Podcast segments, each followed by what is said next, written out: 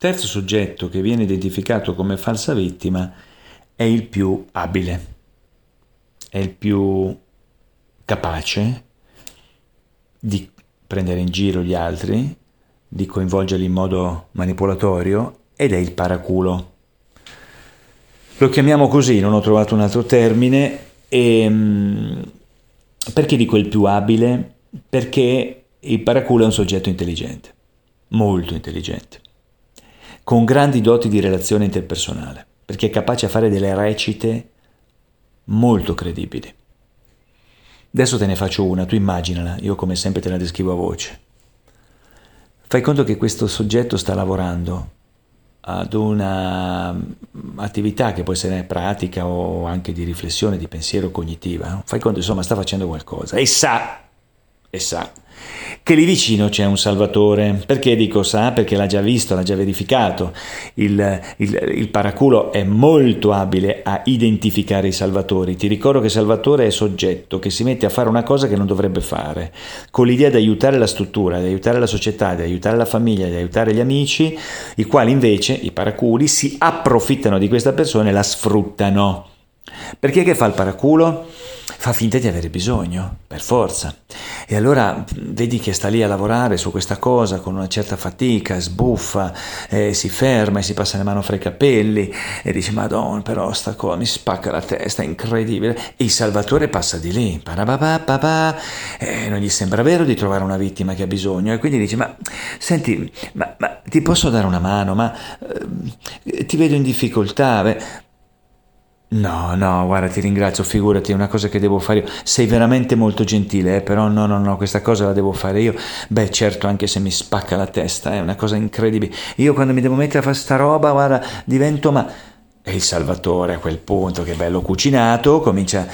Ma dai, dai, fatti dare una mano, che vedo che è proprio... E la falsa vittima, no il paraculo. Ma perché mi daresti veramente una mano? Saresti così gentile? Guarda, io non saprei come ringraziare. Ma scherzi, certo che ti do una mano, figura. Fatto, finito, fottuto. Il paraculo ha completamente cucinato Salvatore, il quale si avvicina, comincerà a fare il lavoro del paraculo, che non c'ha voglia di fare. Questo lo ringrazierà, dice, eh, guarda, senza di te non so come avrei fatto, veramente, sei veramente gentile. Mi raccomando, e segnatela sta cosa, ricordata, perché voglio, voglio ricambiare. Sei stato veramente una persona squisita, guarda, grazie.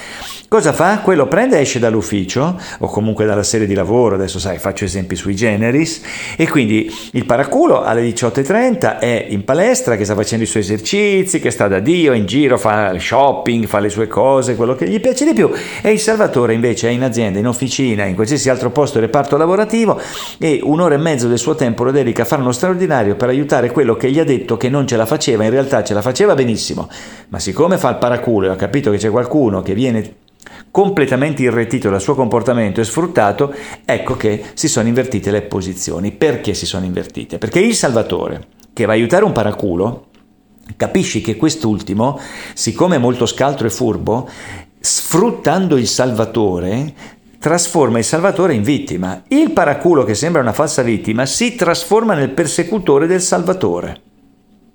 Ed ecco che il gioco è terminato. E quindi purtroppo bisogna fare molta attenzione perché di questi soggetti probabilmente li hai anche o in famiglia o fra la cerchia dei parenti o fra la cerchia degli amici o comunque intorno a te nel lavoro perché fa parte di una cultura italiana fa parte di una cultura in parte umana che se posso non fare tanto vale che faccio fare un altro, ma se in più ci mettiamo la cultura del furbetto, il fatto che non paga quello che non fa, ma paradossalmente viene quasi premiato, in questa disfunzione sociale, disfunzione culturale, disfunzione comportamentale, ecco che questi soggetti purtroppo continuano a fare i loro comodi. Quindi fai attenzione, adesso hai tutta quanta la visione completa del triangolo drammatico persecutore, salvatore, vittima e del problema che il collaboratore rischia di fare il salvatore, fa partire tutto sto bordello, adesso ce l'hai ben chiaro, scrivi sul taccuino cosa ti colpisce, chi si comporta in un modo tale da te percepito per sapere come muoverti meglio e farti fregare di meno.